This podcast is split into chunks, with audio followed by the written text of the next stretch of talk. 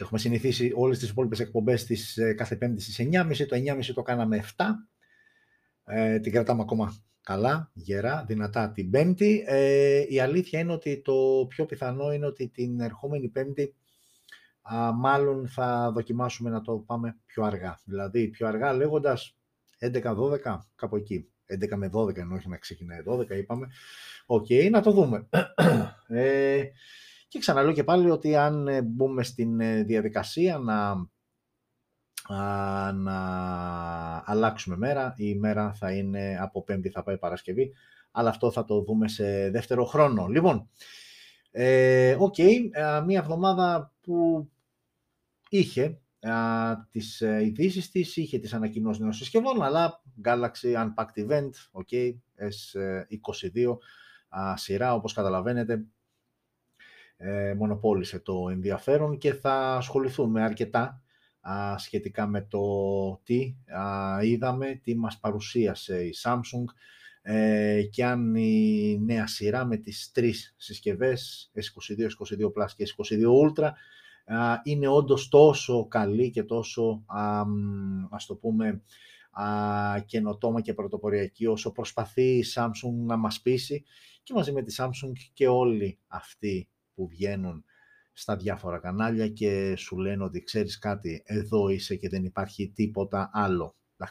Σίγουρα είναι καλές συσκευές, εντάξει, μην τρελαθούμε, αλλά είναι τελικά τόσο καλές? Γιατί μιλάμε για συσκευές που είναι στο χιλιάρικο, θα τα πούμε και για τις τιμές και για τις διαθεσιμότητες, συγκεκριμένα για την Ελλάδα έχουν πλέον κυκλοφορήσει οι πληροφορίες, δεν είναι αποκλειστικές, οπότε όλα αυτά θα τα δούμε στην συνέχεια. Ωραία.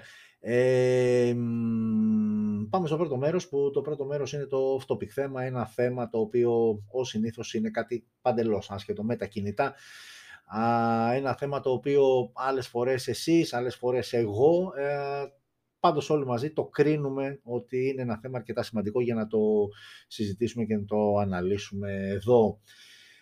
Η αλήθεια είναι ότι δύο είναι οι ειδήσεις που μονοπολούν αυτή τη στιγμή στην Ελλάδα. Η μία έχει να κάνει με τον βιασμό της Γεωργίας στη Θεσσαλονίκη την πρωτοχρονιά και η δεύτερη είδηση είναι με την δολοφονία του Άλκη από οπαδούς του ΠΑΟΚ στην Θεσσαλονίκη εδώ και κάποιες μέρες. Είναι δύο θέματα τα οποία ως γνωστόν έχουν επιλέξει τα social media να αναπαράγουν, και από τη στιγμή που το επιλέγουν τα social media και γενικότερα τα media, επιλέγει και ο κόσμος να ασχοληθεί μαζί τους, όπως επίσης, όπως έχω πει και σε προηγούμενη εκπομπή, όταν αποφασίσουν τα μέσα ενημέρωσης και δικτύωσης να θάψουν ένα θέμα, τότε το θέμα αυτό δυστυχώς όντως θάβεται. Θα σταθώ κυρίως στο δεύτερο που έχει να κάνει με την δολοφονία του Άλκη, όπου όπως όλα δείχνουν για πολλωστή φορά άλλος ένας νέος άνθρωπος χάθηκε και πάλι δεν θα γίνει τίποτα και δεν θα αλλάξει τίποτα. Θα έρθει κάποιος και θα πει μα τι περίμενες, θα άλλαζε κάτι? Η ελπίδα πεθαίνει πάντα τελευταία, λένε, και λες ότι ως εδώ ας είναι αυτός το τελευταίο θύμα, αλλά όπως δείχνουν τα πράγματα θα είναι άλλη μια περίπτωση που μετά από μερικές μέρες, εβδομάδες, μήνες θα έχει ξεχαστεί παντελώς και θα περιμένουμε για την επόμενη τέτοιου είδους θλιβερή είδηση. Το ξαναείπα και την προηγούμενη φορά, για μένα θα πρέπει, η πολιτεία ήδη θα έπρεπε να έχει πράξει τα δέοντα, τα αυτονόητα, σταμάτα την οποιαδήποτε αγωνιστική, είτε έχει να κάνει με πρωτάθλημα, είτε έχει να κάνει με αγώνα κυπέλου, είτε οτιδήποτε, και πέτα το μπαλάκι στους συνδέσμους, βρείτε τους, φέρτε τους, αποκλείστε τους και φροντίστε να μην υπάρξουν άλλοι που θα τους μιμηθούν. Μόνο έτσι θα έχετε δικαίωμα για είσοδο στα γήπεδα. Γιατί, είναι ωραίο να βγάζεις ένα μέτρο, ας πούμε, για την προστασία του κοινωνικού συνόλου που λέει ότι ξέρεις κάτι, θα πρέπει να είσαι πλήρως εμβολιασμένος για να μπεις να παρακολουθείς έναν αγώνα, αλλά θεωρώ ότι πιο ουσιαστικό τελικά είναι να πεις ότι ξέρεις κάτι, αν ανήκεις σε ένα σύνδεσμο και το σύνολο αυτού του συνδέσμου θέλετε να έχει πρόσβαση στο γήπεδο, φροντίστε να είστε σωστοί. Και αν τυχόν γίνονται τέτοιες απεχθείς πράξεις, φροντίστε εσείς οι ίδιοι να δίνετε αυτούς τους ανθρώπους, γιατί είναι ο μοναδικός τρόπος για να μας πείσεις ότι ναι, Αγαπώ την ομάδα μου, όποια και να είναι αυτή. Έχω δημιουργήσει ένα σύνδεσμο, μια παρέα που γουστάρουμε να πηγαίνουμε μαζί στο γήπεδο, να διοργανώνουμε εκδρομές, να κάνουμε events, όλα αυτά ναι μαζί σας.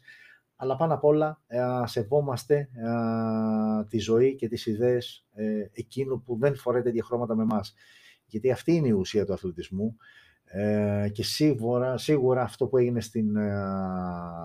στο Χαριλάου πριν μερικές μέρες πάνω Θεσσαλονίκη δεν φαντάζομαι για κανέναν λόγο ότι μπορεί να πρεσβεύει τις αξίες της ομάδας του ΠΑΟΚ και χωρίς να μένω σε ομάδες γενικότερα της οποιαδήποτε ομάδας. Σε αυτό βέβαια οφείλουν οι ίδιοι οι άνθρωποι που ηγούνται αυτών των ομάδων, είτε λέγεται πρόεδρος, είτε λέγεται γιος προέδρου, είτε λέγεται οτιδήποτε, θα πρέπει οι ίδιοι καταρχάς να δείχνουν σωστή συμπεριφορά. Και να θυμίσω και το σκηνικό με τον μεγαλομέτωχο της ΠΑΟΚ, με τον Πιστόλη, πριν κάποια χρόνια που μπούκαρε στον αγωνιστικό χώρο. Να θυμίσω τη φωτογραφία του ίδιου του γιου, ο οποίος μετά την ήττα του ΠΑΟΚ από τον Άρη ανέβασε μια φωτογραφία στα social media με ένα μαχαίρι καρφωμένο στο τραπέζι, και θα μου πει κάποιος, «Οκ, και τι φαντάστηκες ότι ξανά έδωσε εμέσως το σύνθημα σφάξτε τους?» Θα μπορούσε να εννοεί ότι βάλε το μαχαίρι στο κόγαλο, ρε πρόεδρε, ρε προπονητή, και φτιάξε την ομάδα για να μην χάνει τον Άρη και τον κάθε Άρη και από την οποιαδήποτε τέλος πάντων ομάδα. Οκ. Όπως και να έχει όμως, δυστυχώς ή ευτυχώς, όταν είσαι σε τέτοιες θέσεις, οφείλεις να δείχνεις τη σωστή συμπεριφορά. Και οφείλεις να μην επιτρέπεις, κυρίως στον εαυτό σου, επειδή εκτός από πρόεδρος μιας ομάδας ή γιος πρόεδρου μιας ομάδας να είσαι και φίλαθλος αυτή, θα πρέπει να επιτρέπεις, μάλλον θα πρέπει να απαγορεύεις τον εαυτό σου να παρεκτρέπεται. Ένας λόγος παραπάνω, γιατί είσαι δημόσιο πρόσωπο, γιατί μαζί με σένα παθιάζονται και χιλιάδες άλλοι κόσμου. Άρα καλό θα ήταν εσύ ο ίδιος να δίνεις το καλό παράδειγμα και εσύ ο ίδιος να είσαι αυτός που σε τέτοιου είδους σκηνικά, πόσο μάλλον όταν αυτά τα σκηνικά καταλήγουν σε θάνατο κάποιου αθώου ανθρώπου, γιατί ξαναλέω και πάλι ότι ο Άλκης έφυγε από αυτή τη ζωή, όχι γιατί είχε δώσει κάποιο ραντεβού, οπαδί της μίας ομάδας με οπαδός της άλλης ομάδας και να κερδίσει ο καλύτερος, ο πιο δυνατός, αλλά καθόταν με τους φίλους του. Και χάζευαν, περνούσαν την ώρα τους. Και κάποιοι αποφάσισαν να σταματήσουν με το αυτοκίνητο, να ρωτήσουν τι ομάδα είναι, και όταν πήραν την λάθος κατά αυτούς απάντηση, το θεώρησαν αρκετό σαν δικαιολογία για να αφαιρέσουν τη ζωή ενός νέου ανθρώπου. Και λέω να αφαιρέσουν γιατί, ξαναλέω και πάλι, το τονίζω, είναι ξεκάθαρο ότι δεν πήγαν για να τρομοκρατήσουν, δεν πήγαν για να φοβήσουν, πήγαν για να σκοτώσουν. Δεν μπορώ να σκεφτώ κάποιον άλλο λόγο του να κρατάς μαζί σου στυλιάρι, το να έχεις μαζί σου δρέπανο και οτιδήποτε άλλο. Σίγουρα δεν έχεις πάει για χόρτα πάντως. Οκ, και εδώ θα το κλείσω το συγκεκριμένο θέμα. Δεν περιμένω να γίνει κάτι. Θα ήθελα όμως κάποια στιγμή να το δούμε πιο σοβαρά αυτό, γιατί αύριο μεθαύριο μπορεί να είναι το δικό σου, το δικό μου, κάποιου άλλου το παιδί, δεν έχει σημασία ποιου. Και είναι κρίμα πραγματικά να χάνονται ζωές με αυτόν τον τρόπο. Όσο αφορά το άλλο θέμα της Γεωργίας, και εκεί πολλά έχουν υποθεί, σύμφωνα με αυτά που έχει καταθέσει η Γεωργία, έγιναν έτσι τα πράγματα, δεν έγιναν έτσι τα πράγματα, τα ήθελε ο ποπός της, λένε κάποιοι, οι άλλοι λένε και τι φταίει, δεν μπορούσε να πάει να πιει και να μεθύσει, γιατί ακόμα και το να βγούμε και να πιούμε 2-3 ποτά παραπάνω και να μεθύσουμε είναι δικαίωμά μας, δεν σημαίνει αυτό ότι μετά πρέπει να μας πηδήξουν κιόλας. Κανείς δεν ξέρει, τουλάχιστον μέχρι αυτή τη στιγμή, τι ακριβώς έχει συμβεί, έτσι. Αυτό όμως που ξέρω είναι το γενικότερο φαινόμενο που κρύβεται πίσω από όλη αυτή την ιστορία, που δεν ξέρω αν στο τέλος η Γεωργία αποδειχθεί ότι είπε ψέματα ή όντως είπε την αλήθεια η κοπέλα. Μακάρι η αλήθεια, όποια και είναι αυτή, να βγει και να αποκατασταθεί το όνομα και όσο το δυνατόν το μεγαλύτερο μέρος του ψυχικού κόσμου εκείνου του ανθρώπου ο οποίος θύχτηκε από αυτό το περιστατικό. Η ουσία όμως είναι στο θέμα του βιασμού. Η ουσία είναι στην σεξουαλική κακοποίηση, η ουσία είναι στην εκμετάλλευση, η ουσία είναι ουσιαστικά, η ουσία είναι τα αρρωστημένα μυαλά που κυκλοφορούν εκεί έξω. Γιατί είτε στην περίπτωση του Άλκη, είτε στην περίπτωση της Γεωργίας, αρρωστημένα μυαλά ήτανε και στη μία περίπτωση και στην άλλη περίπτωση. Αν τελικά αποδειχθεί ότι τα πράγματα γίνανε όντως έτσι και η κοπέλα, παρά τη θέλησή της, έζησε όλα αυτά που έζησε. Μιλάμε για αρρωστημένα μυαλά. Και αυτό είναι το χειρότερο όλων, γιατί τα αρρωστημένα μυαλά δεν θα πάψουν να υπάρχουν και θα πρέπει λίγο να ασχοληθούμε με το πώς δημιουργούνται αυτά τα αρρωστημένα μυαλά. Η λύση της περιθωριοποίησης δεν προσφέρει κάτι. Θα πρέπει όμως να ασχοληθούμε κυρίως με το πώς δημιουργούνται αυτά τα μυαλά. Πώς δηλαδή αυτοί οι άνθρωποι βγαίνουν εκεί έξω και κάνουν αυτά που κάνουν. Θα πει κάποιος ότι έχουμε ξεφύγει. Μπορεί κάποιος να πει ότι είναι πολλοί παράγοντες, είναι τα χρήματα, είναι οι δουλειές. Πολλοί θα το ρίξουν και στον κορονοϊό. Αυτά τα 2 χρόνια έχει πιεστεί αρκετά η ανθρωπότητα με όλα αυτά τα μέτρα που καλείται να ακολουθήσει, τα περιοριστικά μέτρα. Πολλές δικαιολογίες μπορούμε να βρούμε, αλλά κατ' εμέ όλες αυτές είναι ψευτοδικαιολογίες. Το έχω ξαναπεί άπειρες φορές, θα το ξαναπώ άλλη μία, ότι για μένα το πρόβλημα πάντα στη συμπεριφορά ενός ανθρώπου ξεκινάει από το ίδιο το σπίτι. Δεν μπορώ να φανταστώ ότι ένας άνθρωπος ο οποίος έχει μεγαλώσει σωστά και σε ένα σωστό σπίτι, ξαφνικά πατάς ένα κουμπί σαν να είναι διακόπτης και όπως πατώντας το διακόπτη ανάβεις ή κλείνεις το φως αντίστοιχα, πατάς ένα διακόπτη και ένας φυσιολογικός, νορμάλ άνθρωπος ξαφνικά μετατρέπεται σε ένα θηρίο το οποίο δεν έχει κανένα ήθος, δεν έχει αρχές, δεν έχει αξίες και αφαιρεί ζωές, κάνει κακό στις ζωές των άλλων και οτιδήποτε άλλο. Κάτι υπάρχει, κάτι το έχει προκαλέσει, κάτι το έχει δημιουργήσει. Άρα θα πρέπει, αν θέλουμε να λέμε ότι κάτι κάνουμε σε αυτή τη ζωή, θα πρέπει να ασχοληθούμε με αυτούς τους ανθρώπους και πώς αυτοί οι άνθρωποι φτάσαν σε αυτό το σημείο να κάνουν τέτοιες πράξεις. Μόνο έτσι λύνεις ένα πρόβλημα από τη ρίζα του, όχι επιφανειακά. Okay. Και με αυτά νομίζω ότι καλύψαμε υπέρ του δέοντος το off-topic θέμα. Αυτά είναι ουσιαστικά τα 2 θέματα τα οποία μονοπολούν το ενδιαφέρον των Ελλήνων τις τελευταίες εβδομάδες. Οπότε πάμε σιγά σιγά να πάμε και στο δεύτερο μέρος της εκπομπής, όπου στο δεύτερο μέρος τι κάνουμε? Σχολιάζουμε, παρουσιάζω, σας δείχνω τις συσκευές, τα smartphones που ανακοινώθηκαν την εβδομάδα που μας πέρασε, δηλαδή από την προηγούμενη Πέμπτη μέχρι και σήμερα. Και όντως σήμερα είχαμε και ανακοίνωση συσκευής πριν μερικές ώρες. Θα τα δούμε όλα στην πορεία. Λοιπόν, οπότε σιγά σιγά πάμε να ξεκινήσουμε με τις συσκευές οι οποίες ανακοινώθηκαν χρονικά και ξεκινάμε από τις 3 του Φλεβάρι. 3 του Φλεβάρι ανακοινώθηκε από τη Motorola το Moto G Stylus 2022 Edition, γιατί υπήρχε και 2021. Είναι η συσκευή που βλέπετε στις οθόνες σας και εσείς δεν βλέπετε συσκευή στην οθόνη σας και θα διαμαρτύρεστε. Και είναι απόλυτα φυσιολογικό. Πάμε λοιπόν να το διορθώσουμε.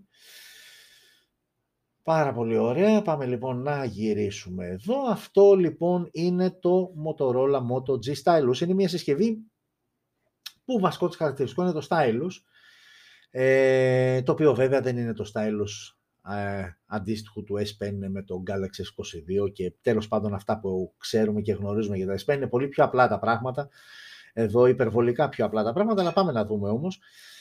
Μιλάμε καταρχάς για μια συσκευή. Αυτό άμα βλέπω τριχούλες με εκνευρίζει. Λοιπόν, πάμε λοιπόν. Οθόνη 6,8 ίντσες τεχνολογίας IPS LCD με 90 Hz refresh rate και ανάλυση Full HD+.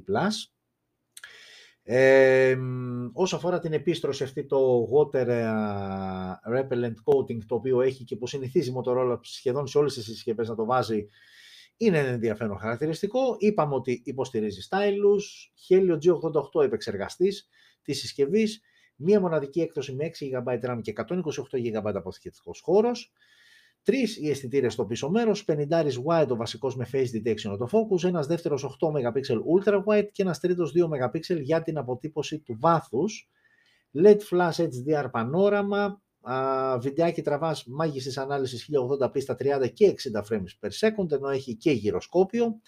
Μπροστά η selfie κάμερα είναι στα 16 MP wide και εδώ το βιντεάκι τραβάς είναι 1080p στα 30 όμως μόνο frames per second, δεν έχουμε 60. Έχουμε μονοηχείο, έχουμε θύρα για ακουστικά, έχουμε Type-C θύρα στο κάτω μέρος για φόρτιση κτλ. Ο σαρωτής δαχτυλικών αποτυπωμάτων βρίσκεται στα πλάγια της συσκευής, ενώ έχουμε και μια μπαταρία χωρητικότητας 5.000 mAh, χωρίς να έχει γίνει λόγος για κάποια τεχνολογία γρήγορης φόρτισης, okay, και τιμή περίπου 260€. Το Stylus ουσιαστικά μπαίνεις σε κάποιες εφαρμογές και γράφεις, ζωγραφίζεις και τα λοιπά, μέχρι εκεί, έτσι, δεν έχουμε Bluetooth συνδέσεις και κάποια άλλα πραγματάκια. Okay, δεν είναι κάτι το ιδιαίτερο σαν συσκευή, και αν κρατήσει κάποιος, αν δηλαδή κάποιος σκεφτεί, ας το πούμε έτσι, αυτή τη συσκευή, αυτό που θα το τραβήξει κυρίως είναι το Stylus, το οποίο έχει συσκευή και ίσως σου δίνει μία-δύο απλές, περισσότερες όμως δυνατότητες από μια συσκευή που δεν υποστηρίζει, που μεταξύ μας μπορεί να πάρεις και ένα εξαιρετικό πεν στυλό, ας πούμε, και να το χρησιμοποιήσεις σε οθόνη, σε οποιοδήποτε smartphone έχει οθόνη αφής, δηλαδή σε όλα. Οκ, αυτό είναι το Stylus 2022 με συμπαθητική τιμή, είναι στα 260€. Και φεύγουμε από την Motorola και πάμε στην επόμενη συσκευή που ανακοινώθηκε αυτή την εβδομάδα. Είναι αυτή εδώ. Για να την πάω λίγο πιο πίσω. Βλέπετε ότι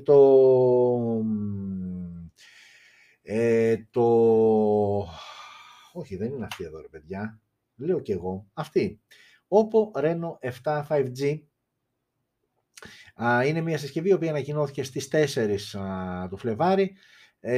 Και δεν είναι ότι ανακοινώθηκε ακριβώς 4 του Φλεβάρι, είχε ανακοινωθεί 7 σειρά από τον Δεκέμβρη του 2021, απλά αυτό εδώ πέρα είναι η Global Edition, είναι δηλαδή η συσκευή που θα κυκλοφορήσει εκτός μάλλον Κίνας, είναι η συσκευή που αυτή θα έρθει επίσημα από όποια καταστήματα θα τη φέρουν στην Ελλάδα στη χώρα μας. Όποτε είναι 7 5G λοιπόν, πάμε να δούμε κάποια βασικά χαρακτηριστικά.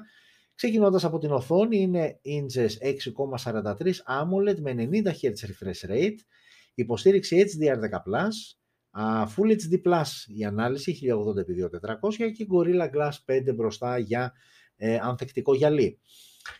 Out of the box έχουμε Android 11 μέσω του Color OS 12, έχουμε Dimensity 900 5G στο εσωτερικό, μία μοναδική έκδοση 8 GB RAM, 256 GB αποθηκευτικός χώρος, και πάμε και στους αισθητήρες στο πίσω μέρος, όπου είναι 3 στο σύνολό τους, 64 wide ο βασικός αισθητήρας, με face detection το focus, ένας δεύτερος 8 MP ultra wide και ένας τρίτος 2 MP για μάκρο λήψεις. LED Flash HDR πανόραμα, 4K στα 30 frames per second και 1080 στα 30, 60 και 120. Επίσης έχουμε και γυροσκόπιο. Μπροστά η selfie κάμερα είναι 32 MP wide με λειτουργία πανόραμα και βίντεο 1080 στα 30 frames per second και εδώ γυροσκόπιο και στην μπροστινή κάμερα. Μόνο ηχείο θύρα για ακουστικά, υποστηρίζει NFC η συσκευή, έχει Type-C στο κάτω μέρος και έχει και μια μπαταρία 4.500 mAh με γρήγορη φόρτιση στα 65W. Ο σαρωτής δαχτυλικών αποτυπωμάτων λόγω AMOLED οθόνης, όχι ότι είναι υποχρεωτικό, αλλά στη συγκεκριμένη περίπτωση στο Reno 7 5G είναι κάτω από την οθόνη, optical τεχνολογίας φυσικά, και είναι μια συσκευή η οποία κοστολογείται περίπου στα 340€, όπου η αλήθεια είναι ότι για τα χρήματά της είναι μια αρκετά καλή επιλογή, και την οθόνη σου την AMOLED έχεις με HDR10+, έχεις και την καλή selfie κάμερα. Γενικότερα η Oppo, αν το έχετε παρατηρήσει, δίνει ιδιαίτερη σημασία στις μπροστινές κάμερες, έχεις καταλάβει ότι πλέον χρησιμοποιούνται πολύ, πάρα πολύ. Σίγουρα το TikTok, η εφαρμογή του TikTok, η πιο κατεβασμένη εφαρμογή του 2021, έχει παίξει σημαντικό ρόλο σε αυτό. Γενικότερα δίνει ιδιαίτερη βαρύτητα στις μπροστινές κάμερες και μας αρέσει αυτό. Και εδώ λοιπόν έχουμε μια αξιοπρεπέστατη selfie κάμερα, wide με γυροσκόπιο, 8256, μία και μοναδική επιλογή, αλλά είμαστε καλά και σε επίπεδο RAM και σε επίπεδο αποθηκευτικού χώρου. Αν κάποιος θέλει περισσότερο, υποστηρίζει και κάρτα microSD, απλά θα πρέπει, αν χρησιμοποιείς δύο SIM, να αφαιρέσεις τη μία SIM για να βάλεις microSD. Γενικότερα είναι ένα αρκετά συμπαθητικό σύνολο στην τιμή των 340€. Όπου Reno 7 5G, ξαναλέω και πάλι, είναι international έκδοση. Είναι δηλαδή η συσκευή που μεταξύ άλλων χωρών θα έρθει και στη δική μας χώρα. Και πάμε στην επόμενη συσκευή που ανακοινώθηκε.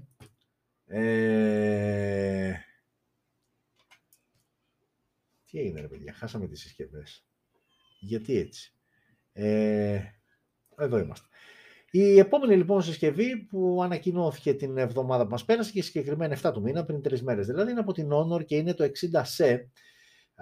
Και εδώ βλέπουμε ότι το design του iPhone και του περσινού και του φετινού καλά κρατεί, με κουρμπαριστή οθόνη μπροστά, με κυρίως αυτό με το design από τα iPhone έχει να κάνει με την τοποθέτηση των αισθητήρων στο πίσω μέρος. Όπως και να έχει λοιπόν, αυτό είναι το Honor 60C, είναι μια συσκευή με οθόνη 6,67 inches, OLED τεχνολογίες και 120 Hz refresh rate, Full HD Plus η ανάλυση, Android 11 out of the box μέσω του Magic User Interface 5ης γενιάς. Βέβαια η συσκευή, επειδή αφορά προς το παρόν μόνο την αγορά της Κίνας, είναι με no Google Play Services, Dimensity 900 5G, 828 και 8256, οι δύο διαθέσιμες εκδόσεις για το Honor 60C. Στο πίσω μέρος έχουμε δύο αισθητήρες, έχουμε τρεις αισθητήρες, απλά κατά την παρουσίαση της συσκευής μας δώσαν στοιχεία μόνο για τον βασικό αισθητήρα, ο οποίος είναι 64 MP wide με face detection το focus. Δύο ακόμα αισθητήρες για τους οποίους δεν ξέρουμε κάτι, φαντάζομαι όμως ότι ο ένας θα είναι ultra wide και ο τρίτος θα είναι είτε macro είτε depth. Φαντάζομαι κάποια στιγμή όταν η συσκευή είναι διαθέσιμη θα το δούμε στα specs. Βιντεάκι 1080 στα 30 frames per second, η μέγιστη ανάλυση. Μπροστά δεν δώσαν στοιχεία για τη selfie κάμερα επίσης. Ξέρουμε όμως ότι και εδώ τραβάει βίντεο 1080 στα 30 frames per second. Έχουμε Type-C στο κάτω μέρος, έχουμε σαρωτή δαχτυλικών αποτυπωμάτων optical κάτω από την οθόνη, ενώ έχουμε και μία μπαταρία 4.300 mAh με γρήγορη φόρτιση στα 66W, να υποστηρίζει και αντίστροφη φόρτιση στα 5W. Τιμή συσκευής 300 ευρώ. Και εδώ ναι, όντως για την βασική έκδοση είναι τα 300 ευρώ, το 828. Ναι, εδώ τώρα ας πούμε έχουμε να κάνουμε με μία συσκευή που στα 300 ευρώ, τα 300 ευρώ που ζητάει μου φαίνονται πάρα πολλά. Δεν έχω να ξεχωρίσω κάτω από τη συγκεκριμένη συσκευή, ακόμα και αν δεν έχουμε όλες τις πληροφορίες όσο αφορά την βασική κάμερα της συσκευής. Στο πίσω μέρος, ο K64 ο βασικός αισθητήρας, δεν έχει κάτι το wow, εντάξει, έχει μια καλή γρήγορη φόρτιση στα 66W, αλλά είναι μια συσκευή που, ok, είναι από αυτές που λέμε ότι τι λέμε, γιατί ανακοινώθηκε, αλλά από εκεί και πέρα περνάει στην κατηγορία απαρατήρητα. Όπως και να έχει, το Honor 60C ήταν αυτό. Και συνεχίζουμε με την επόμενη συσκευή που ανακοινώθηκε χτες από την Vivo και είναι το Vivo TAF 1 5G. Είναι συσκευή που βλέπετε όλοι στις οθόνες σας. Οθόνη 6,58 inches, τεχνολογίας IPS LCD, στα 120 Hz, το refresh rate, Full HD Plus η ανάλυση, Android 11 μέσω του FunTouch 12, Snapdragon 695 5G στο εσωτερικό με Adreno 619 GPU, ενώ οι διαθέσιμες εκδόσεις θα είναι 428, 628, 828, άρα έχουμε κλειδώσει τον αποθηκευτικό όρο στα 128 GB και αυτό που αλλάζει είναι η RAM 4, 6 ή 8. Στο πίσω μέρος έχουμε τρεις αισθητήρες, 50 wide ο βασικός με face detection το focus και άλλοι δύο αισθητήρες από 2 MP, ο ένας για τις μακρολήψεις και ο άλλος για αποτύπωση βάθους. Το βιντεάκι είναι μέγιστης ανάλυσης 1080 στα 30 frames per second. Μπροστά έχουμε 16 MP φακό, wide φακός, 1080 στα 30 frames per second και εδώ. Μόνο ηχείο, θύρα για ακουστικά, έχει ραδιόφωνο, έχει Type-C θύρας στο κάτω μέρος. Ο σαρωτής δαχτυλικών αποτυπωμάτων βρίσκεται στα πλάγια της συσκευής. Ενώ έχουμε και μια μπαταρία χωρητικότητας 5.000 mAh με γρήγορη φόρτιση στα 18W. Εδώ η τιμή ξεκινάει στην βασική έκδοση που είναι 428 στα 180 ευρώ. Δεν είναι πολλά, αλλά εκεί στα 200 ευρώ μπορώ να σκεφτώ και φαντάζομαι και εσείς αρκετές συσκευές, Realme και Xiaomi κυρίως, αρκετές συσκευές που θεωρούνται πιο πλήρη σαν πακέτα, σαν χαρακτηριστικά που έχουν να σου προσφέρουν από το TAF 1 5G της Vivo. Okay. Και πάμε και στο κυρίως θέμα της σημερινής εκπομπής, που δεν είναι άλλο από αυτό που βλέπετε στις οθόνες σας. Εδώ βλέπουμε λοιπόν όλη την οικογένεια Galaxy S22. S22, όπως βλέπετε από τα αριστερά προς τα δεξιά, από το πιο μικρό προς το πιο μεγάλο, S22 λοιπόν, Galaxy S22 Plus στη μέση και Galaxy S22 Ultra με το πενάκι να στέκεται αγέροχο, έτσι και λίγο πλαγιαστό πάνω στο σασί της συσκευής. Η νέα σειρά από την Samsung, η νέα Galaxy S22 σειρά, που για αρχή θα κάτσουμε να δούμε τι έχει κάθε συσκευή να μας προσφέρει.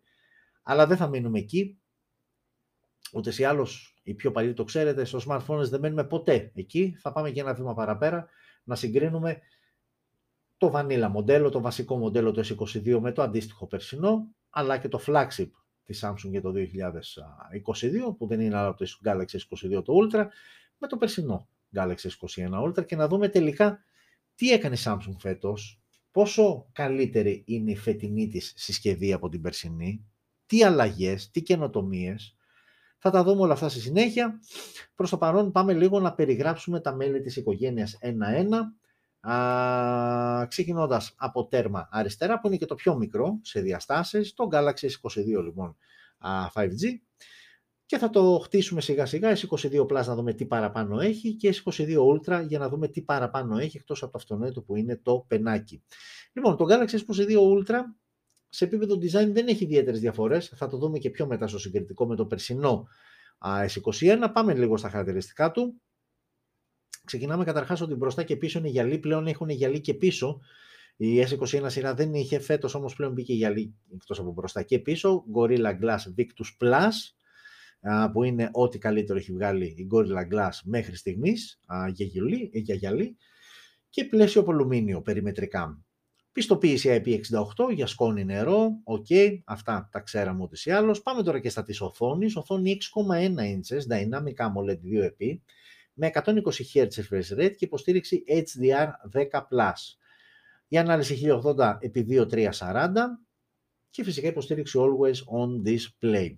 Οκ, λοιπόν, κρατάμε οθόνη 6,1 για τον Galaxy S22. Πάμε τώρα στα του επεξεργαστή που εδώ λίγο μας το χαλάει.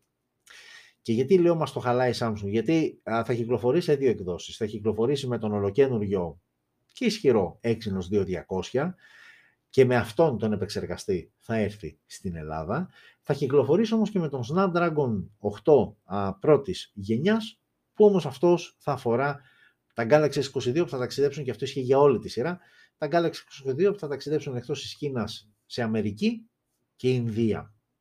Άρα δυστυχώς στην Ελλάδα για ακόμα μια φορά, η Ελλάδα μάλλον είναι από εκείνες τις αγορές που η Samsung επιλέγει να έρθει με τον Exynos. Okay. Πάμε τώρα και στις διαθέσιμες εκδόσεις. Δύο είναι, 828 και 8256, άρα παίζεις καθαρά με τον αποθηκευτικό χώρο. Και πάμε τώρα στους αισθητήρες στο πίσω μέρος, ξεκάθαρα είναι τρεις. Ο βασικός είναι 50 MP wide με Dual Pixel Face Detection Autofocus και οπτική σταθεροποίηση. Ο δεύτερος αισθητήρας είναι 10 MP telephoto και εδώ Face Detection Autofocus και εδώ οπτική σταθεροποίηση και επιπλέον 3x Optical Zoom. Ο τρίτος αισθητήρας είναι 12 MP Ultra Wide και υποστηρίζει και λειτουργία Super Steady Video. Τα πολύ σταθερά, μεγάλη σταθερότητα στην λήψη βίντεο. LED Flash, το HDR πανόραμα, βίντεο τώρα μέγιστης ανάλυσης τραβάς 8K στα 24 frames per second, 4K στα 30 και 60 και 1080, 30, 60 και 240. Υποστήριξη HDR10+ και στη λήψη βίντεο, στέρεο εγγραφή ηχείου και γυροσκόπιο. Okay. Μπροστά τώρα η selfie κάμερα είναι στα 10 MP wide με dual pixel face detection autofocus, dual video call, auto HDR και δυνατότητα λήψης βίντεο 4K στα 30 και 60 frames per second, ενώ 1080 τραβάς μόνο στα 30 frames per second. Έχουμε στέρεο ηχεία, δεν έχουμε θύρα για ακουστικά, έχουμε 32-bit ήχο. Τι άλλο, έχουμε NFC, έχουμε τα υψί στο κάτω μέρος. Όσο αρωτής δαχτυλικών αποτυπωμάτων βρίσκεται κάτω από την οθόνη, αλλά πλέον είναι ultrasonic και όχι optical, που είναι η πιο απλοϊκή μορφή του under display αισθητήρα. Από εκεί και πέρα έχουμε ωραία καλούδια, βλέπεις Samsung DeX, wireless DeX, μετατρέψεις φυσικά τη συσκευή σου σε υπολογιστή. Όσουμε το podcast, πολύ ωραία. Είχαμε μείνει λοιπόν στην μπαταρία του Galaxy S22 Plus, η οποία είναι χωρητικότητας 4.500 mAh, με γρήγορη φόρτιση στα 45W. Άρα λοιπόν συνοψίζουμε Galaxy S22 και Galaxy S22 Plus. Οι μόνες δύο διαφορές που έχουν είναι στη μεγαλύτερη οθόνη 6,6 το S22 Plus έναντι 6,1 του Galaxy S22, και η δεύτερη τους διαφορά είναι στην μπαταρία, 3.700 στα 25W το Galaxy S22, 4.500 στα 45W το S22 Plus. Και πάμε τώρα να πούμε όσον αφορά και την τιμή, γιατί είπαμε ότι αυτά τα δύο μοντέλα ούτως ή άλλως κυκλοφορούν από 11 Μαρτίου στην Ελλάδα. Το S22 Plus λοιπόν, η βασική έκδοση 828 ξεκινά τα 1.100 και θα χρειαστεί να δώσουμε 1.150 αν θέλουμε την έκδοση 8.256. Άρα λοιπόν, συνοψίζουμε μέχρι στιγμής Galaxy S22 από 900 ευρώ, Galaxy S22 Plus από 1.100, 200 ευρώ δηλαδή η διαφορά τους. Και πάμε στο flagship, στο κορυφαίο της Samsung για το 2022, που δεν θα μπορούσε να είναι άλλο από το Galaxy S22 Ultra. Και πάμε τώρα να χτίσουμε πάνω στο S22 Plus και να δούμε πλέον από το Plus τι παραπάνω έχει να μας δώσει το Ultra.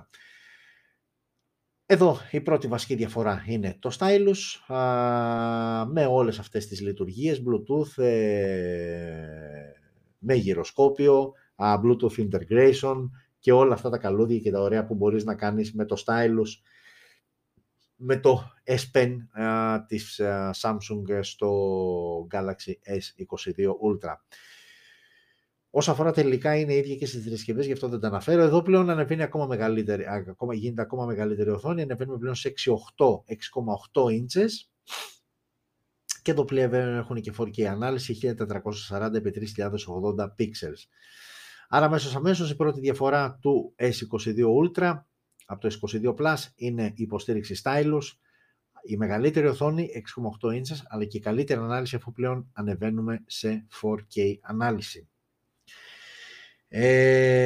Συνεχίζουμε και η επόμενη διαφορά είναι στις εκδόσεις. Εδώ πλέον η βασική έκδοση είναι 828, όπως και στα υπόλοιπα μοντέλα, απλά εδώ πλέον πάμε 12256 σαν δεύτερη επιλογή, 12512 και 12 με 1 τέρα, που αν δεν κάνω λάθος η έκδοση αυτή δεν θα έρθει ποτέ στην Ελλάδα. Στην Ελλάδα δηλαδή θα έχεις να επιλέξεις 828, 12256 και 12512.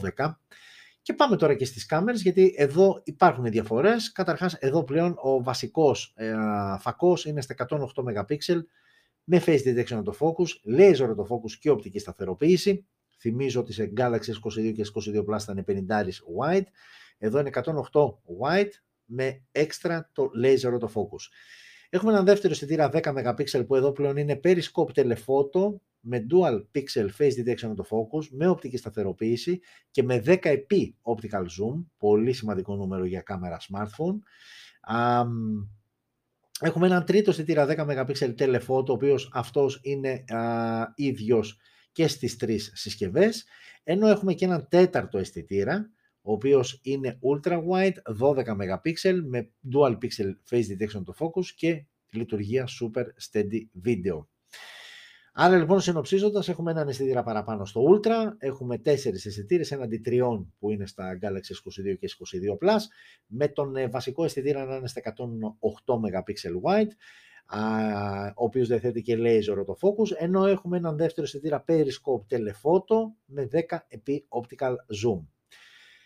Μπροστά έχουμε και εκεί διαφορά πλέον, και εδώ μονός ο αισθητήρας, απλά εδώ πλέον ανεβαίνει στα 40 MP wide με face detection το focus. Κατά τα άλλα δεν υπάρχει κάποια διαφορά όσο τις δυνατότητες λήψης βίντεο και τα λοιπά. Και πάμε και στην μπαταρία, όπου η μπαταρία πλέον ανεβαίνει λίγο παραπάνω η χωρητικότητά της, ήταν 4.500 για τον Galaxy S22 Ultra, εδώ πάμε στις 5.000, Παραμένει όμως η γρήγορη τεχνολογία φόρτισης των 45W.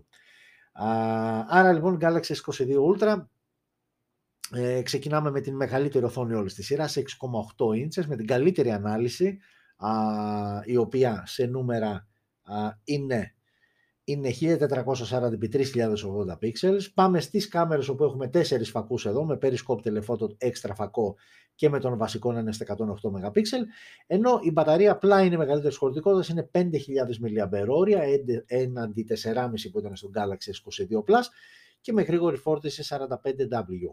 45W φορτίζει τον Galaxy S22 Plus και τον Galaxy S22 Ultra, στα 25W φορτίζει με την πιο μικρή μπαταρία τον Galaxy S22.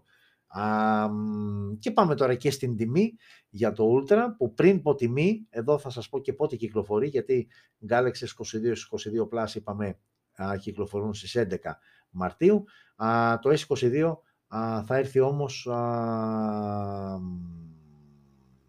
μισό λεπτάκι να σας πω, αν δεν κάνω λάθος 20, νομίζω θα έρθει λίγο πιο μετά, 25, ναι, 25 Μαρτίου, σε έτσι εθνική εορτή για την Ελλάδα. 25 Μαρτίου λοιπόν θα κυκλοφορήσει επίσημα το Galaxy S22 Ultra στην Ελλάδα,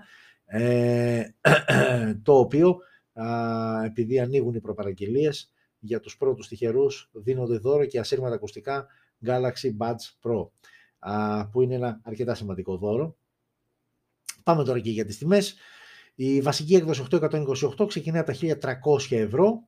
Μετά πάμε στην 12.556 που είναι στα 1.400 και στην 12.512 που είναι στα 1.500. Ενώ ξαναλέω και πάλι ότι η έκδοση με τα 12 GB RAM και 1 TB αποθηκευτικό χώρο δεν θα έρθει ποτέ στην Ελλάδα. Okay. Αυτή ήταν η Galaxy S22 σειρά και πάμε να κάνουμε αυτό που πολλοί δεν θέλουν να κάνουν, γιατί όταν μπαίνεις σε αυτή τη διαδικασία θα πρέπει να πεις και κάποια πράγματα. Στις οθόνες σας λοιπόν βλέπετε το περσινό Galaxy S21 και δεξιά το φετινό Galaxy S22. Σε επίπεδο design δεν έχουμε κάτι τρομερό. Έφυγε λίγο αυτό το καλυματάκι μέσα στο οποίο ας πούμε κρυβόντουσαν οι τρεις αισθητήρες και ουσιαστικά είναι σαν να μην είναι γυμνό με τους τρεις αισθητήρες πάνω στην επιφάνεια. Κατά τα άλλα δεν έχει κάτι το τρομερό. Οκ, έφυγε πλέον και το πλαστικό από το πίσω μέρος, έχουμε γυαλί, Gorilla Glass Victus Plus, κάτι που ισχύει ούτως ή άλλως και για τα τρία φετινά μοντέλα. Πάμε όμως να δούμε σε επίπεδο χαρακτηριστικών τι έχει κάνει φέτος η Samsung, τι αναβάθμιση έχει κάνει. Να ξεκινήσουμε από την οθόνη,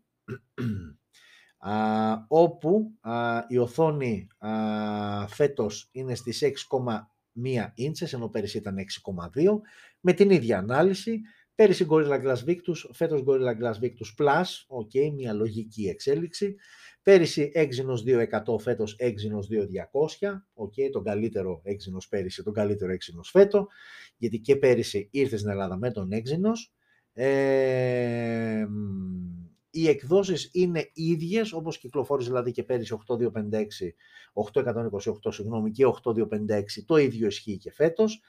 Πάμε τώρα στις αισθητήρες. Στον αριθμό δεν έχει αλλάξει κάτι, 3 αισθητήρες είχαμε πέρυσι, 3 αισθητήρες έχουμε και φέτος. Φέτος ο βασικός είναι 50 MP wide, πέρυσι ήταν 12 MP wide και οι δύο όμως με dual pixel face detection to focus και οπτική σταθεροποίηση. Φέτος έχουμε έναν δεύτερο αισθητήρα 10 MP telephoto με 3x optical zoom. Πέρυσι είχαμε έναν αισθητήρα 64 MP telephoto με 1,1x optical zoom και 3x hybrid υβριδικό δηλαδή zoom. Ενώ ο τρίτος αισθητήρας παρέμεινε ίδιος, 12 MP ultra wide. Στις δυνατότητες λήψης βίντεο και πέρυσι μπορούσες 8K στα 24 frames per second και φέτος μπορείς 8K στα 24 frames per second. Υποστήριξη HDR10+, στερεοφωνική ηχογράφηση, μπλα μπλα μπλα κτλ. Μπροστά στην κάμερα δεν έχει αλλάξει τίποτα απολύτως, 10 MP wide και στις δυνατότητες λήψης βίντεο τίποτα απολύτως. Ο ήχος παραμένει 32 bit, τα στερεοχεία παραμένουν. Και πάμε στην μπαταρία. Το φετινό μοντέλο 3.700 mAh με γρήγορη φόρτιση στα 25W. Το περσινό μοντέλο 4.000 mAh και πάρει με γρήγορη φόρτιση στα 25W. Οκ. Okay. Και εδώ είναι αυτό που έγραψα και στο σχόλιο, στην ανάρτηση που έκανα πριν ξεκινήσει, ή μάλλον για να διαφημίσω, για να ενημερώσω για την σημερινή εκπομπή. Okay. Οι συσκευές είναι διαθέσιμες σε κάποια κανάλια με αρκετό κόσμο για να τις παρουσιάσουν, για να τις εκθιάσουν, για να τις θεοποιήσουν. Αλλά ρε Samsung, ok, so what. Εγώ αυτό που βλέπω είναι ότι αν ξεπεράσουμε το θέμα design που ok, εντάξει, ξεκάθαρα, δεξιά βλέπεις πως είναι φέτος, αριστερά πως είναι πέρυσι, και αν ξεπεράσεις και το γυαλί που μπήκε φέτος, που πέρυσι ήταν πλαστικό, καλής ποιότητας βέβαια, αλλά πλαστικό, δεν βλέπω κάποια άλλη τρομερή διαφορά, δεν βλέπω αυτό το κάτι παραπάνω που περίμενα για να πω ότι ναι, φέτος έχει γίνει μια σοβαρή αναβάθμιση. Ναι, μεμονωμένα το Galaxy S22 είναι μια καλή συσκευή, είναι μια πολύ καλή συσκευή με καλά χαρακτηριστικά, σε επίπεδο εξέλιξης όμως δεν είναι ουσιαστικά τίποτα. Και η αλήθεια είναι αυτή. Και ειλικρινά δεν θεωρώ ότι είναι δικιά μου προσωπική άποψη. Κάθισα μαζί σας και σύγκρινα το περσινό μοντέλο με το φετινό. Νομίζω ότι το συμπέρασμα είναι κάτι στο οποίο θα κατέληγε οποιοσδήποτε από εσάς, ότι ναι, δεν βλέπω, δεν υπάρχει ουσιαστικά κάποια σοβαρή εξέλιξη στην Galaxy 22 σειρά φέτος, Galaxy 22 versus Galaxy 21. Και με πολύ μεγάλο προβληματισμό όσον αφορά την μπαταρία, 4.000 φέτος, πέρυσι μάλλον, φέτος 3.700. Το έχω ξαναπεί και πάλι ότι με όλες αυτές τις οθόνες και τα always on display και τα λοιπά, οποιαδήποτε μπαταρία κάτω από 4.000 mAh εμένα προσωπικά με αγχώνει. Εδώ πάμε στις 3.700 mAh και με γρήγορη φόρτιση 25W που, ok, το ήθελα κάτι παραπάνω. Θα μου πεις πρέπει και κάποια πράγματα να μένουν πίσω για να διαφοροποιηθούν τα πιο ακριβά μοντέλα. Θα το δεχτώ, αλλά και πάλι και εκεί καταλήγω ότι δεν έχω κάποια τρομερή εξέλιξη από το περσινό μοντέλο. Και ναι, από τη στιγμή που έχει υποσχεθεί τουλάχιστον 3 μεγάλα updates σε επίπεδο λογισμικού και για 5 χρόνια patches για Android security κτλ., δεν βρίσκω τον λόγο κάποιος να μην πάει στο περσινό μοντέλο, που σαφώς πλέον θα είναι πιο οικονομικό, από το να πάει στο φετινό, το οποίο ξεκινάει και πάλι, ξαναλέω, από τα 900 ευρώ. Οκ, λοιπόν, γι' αυτό μου αρέσει να κάνω αυτές τις συγκρίσεις, γιατί εδώ, το έχω ξαναπεί, τα κινητά παίρνουν αυτό που τους αξίζει και όχι αυτό που θέλουν να μας παρουσιάσουν οι εταιρείες με τα φαντασμαγορικά shows και όλα αυτά που εκτυφλώνεσαι, τα βλέπεις, εντυπωσιάζεσαι, αλλά πρέπει να βλέπουμε και την ουσία. Λοιπόν, ok, η μία σύγκριση είχε να κάνει με Galaxy S22 και Galaxy S21, η επόμενη σύγκριση έχει να κάνει με τα flagship πλέον. Και είμαστε εδώ. Αριστερά το φετινό Galaxy S22 Ultra, δεξιά το περσινό Galaxy S21 Ultra. Αμέσως, σε επίπεδο design ξαναβλέπουμε και πάλι ότι ουσιαστικά τι έγινε, έφυγε, γιατί κατά τα άλλα να το δείτε είναι ακριβώς η ίδια τοποθέτηση των αισθητήρων, έφυγε αυτό το κάλυμα, αυτό το πλαίσιο, πείτε το όπως θέλετε, μέσα στο οποίο, το οποίο περίκλειε μάλλον τους 5 αισθητήρες. Οι 5 αισθητήρες είναι ακριβώς οι ίδιοι, από πλευράς design εννοώ και εξωτερικής εμφάνισης, απλά πλέον είναι κατευθείαν πάνω στο σασί και όχι σε αυτό το περίβλημα το οποίο υπήρχε πέρυσι. Μπροστά δεν έχουμε καμία απολύτως διαφορά, ενώ ναι, το Stylus πλέον συμπεριλαμβάνεται στην συσκευασία, κάτι που δεν ίσχυε πέρυσι. Πάμε λοιπόν να δούμε τώρα και εδώ αν η Samsung έκανε κάτι πολύ σημαντικό, άξιο αναφοράς, για να δικαιολογήσει και τα λεφτά που ζητάει.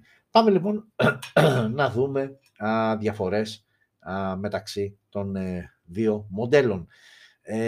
Και ξεκινάμε αμέσως από το Stylus. Πέρυσι δεν ήταν στη συσκευασία, φέτος είναι, και μάλιστα και με περισσότερες δυνατότητες. Okay. Και πάλι πέρυσι Gorilla Glass Victus, φέτος Gorilla Glass Victus Plus. Okay. Πάμε τώρα στα της οθόνης. 6,8 ίντσες πέρυσι, 6,8 ίντσες και φέτος, με την ίδια ακριβώς ανάλυση. Όχι ακριβώς την ίδια. Πέρυσι 1440x3200, φέτος 1440x3080.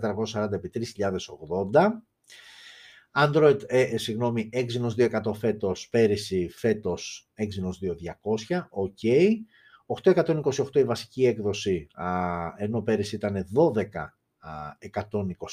φέτος έβγαλε και μία προφανώς πιο οικονομική έκδοση. Πάμε τώρα και στους αισθητήρες. Τι έχει αλλάξει εδώ πέρα στο Ultra?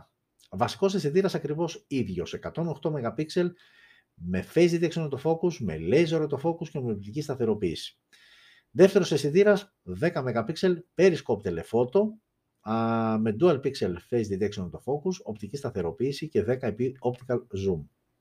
Τρίτος αισθητήρας 10 MP telephoto με dual pixel phase detection autofocus, οπτική σταθεροποίηση και 3x optical zoom.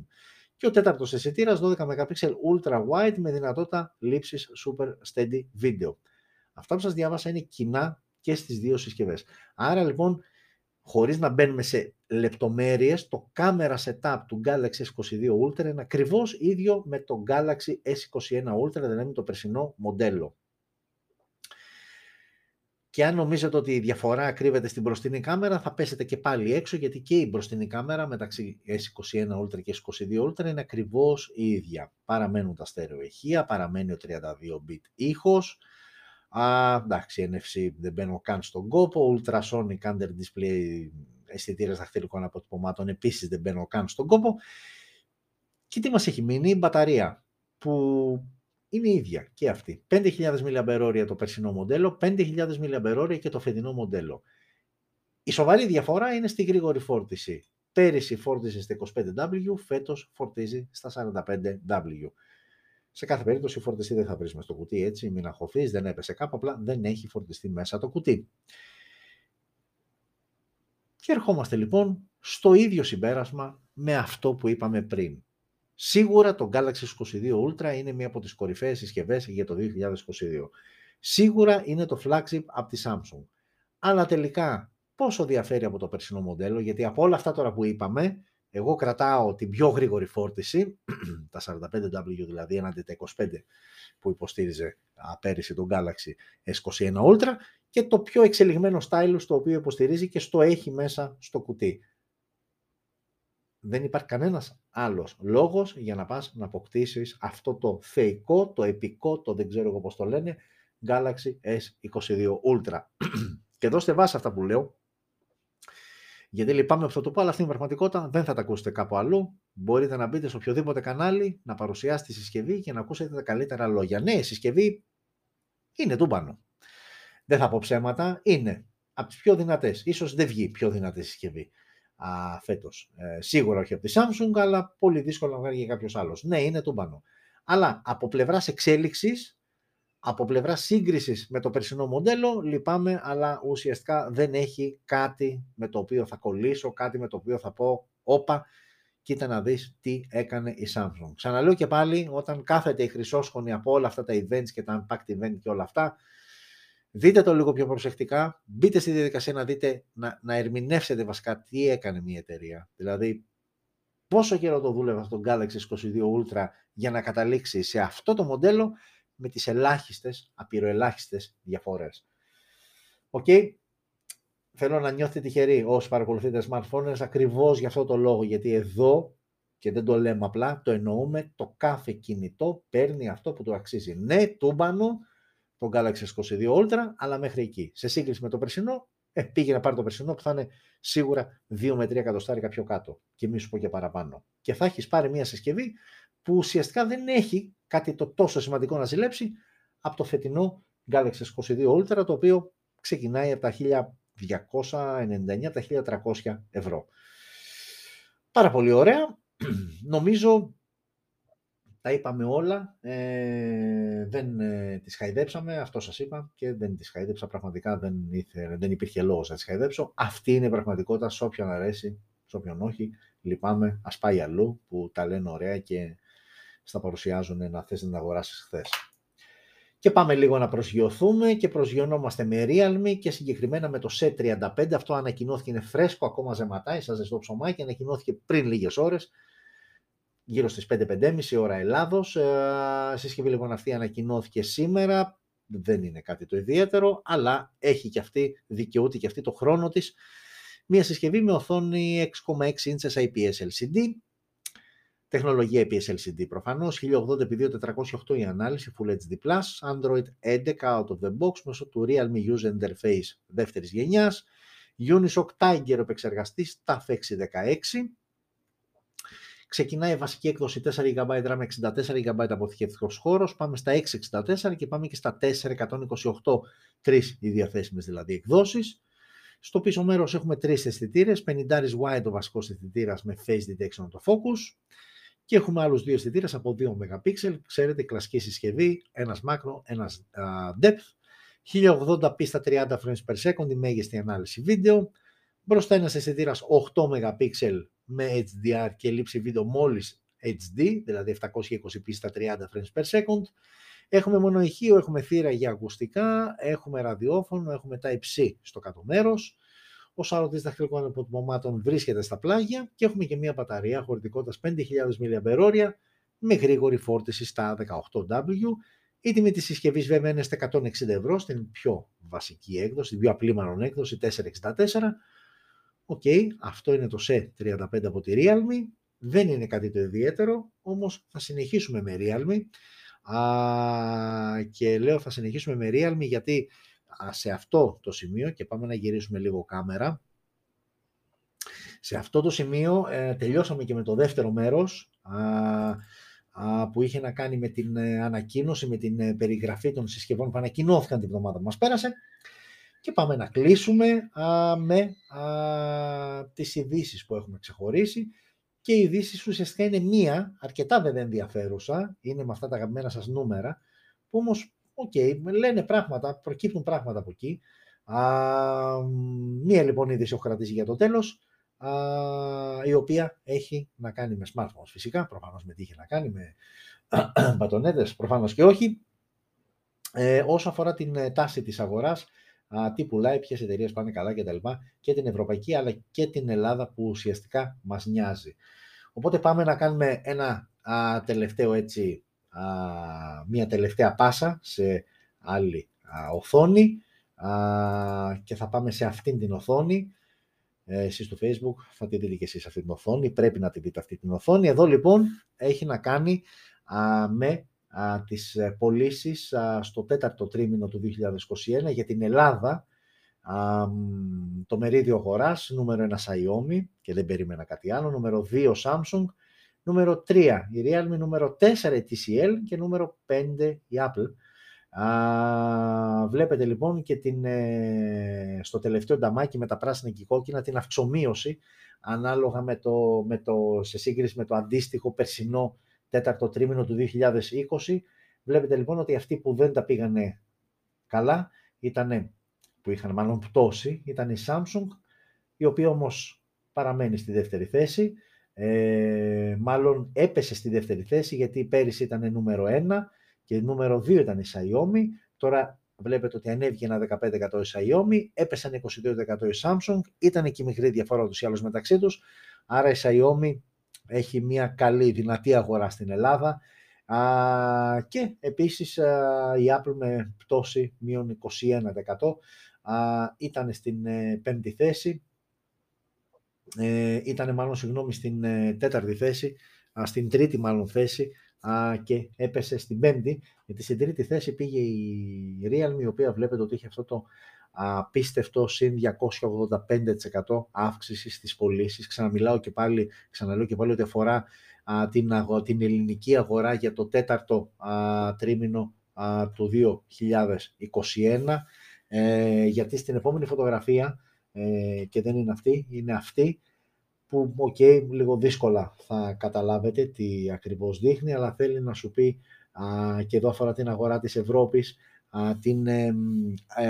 το μεγάλο άλμα ανάπτυξης της Realme, η οποία έχει μία αύξηση στις πωλήσεις smartphone. Συγκρατήστε το νούμερο, θα σας πω, 518%, όταν στη δεύτερη θέση είναι η OPPO με 78% αύξηση και στην τρίτη θέση η Xiaomi με 30%. Αυτοί που είναι στο μείον, αυτοί που πέσανε δηλαδή, γιατί προφανώς όταν έχουμε τόσο μεγάλη αύξηση σε κάποιες εταιρείες, από κάπου παίρνουν, κλέβουν εισαγωγικό κόσμο. Από πού κλέψανε? Κλέψανε από Apple και από Samsung, μείον 7 και μείον 13% αντίστοιχα. Οπότε λοιπόν βλέπουμε ότι η Realme είναι η νούμερο 1 αναπτυσσόμενη εταιρεία brand smartphones στην Ευρώπη για το 2021 και όχι άδικα.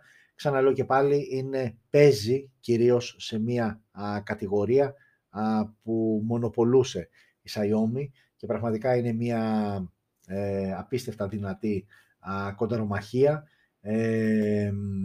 μεταξύ αυτών των δύο κορυφαίων εταιριών στην κατηγορία των οικονομικών και mid-range, γιατί κυρίως εκεί παίζουν.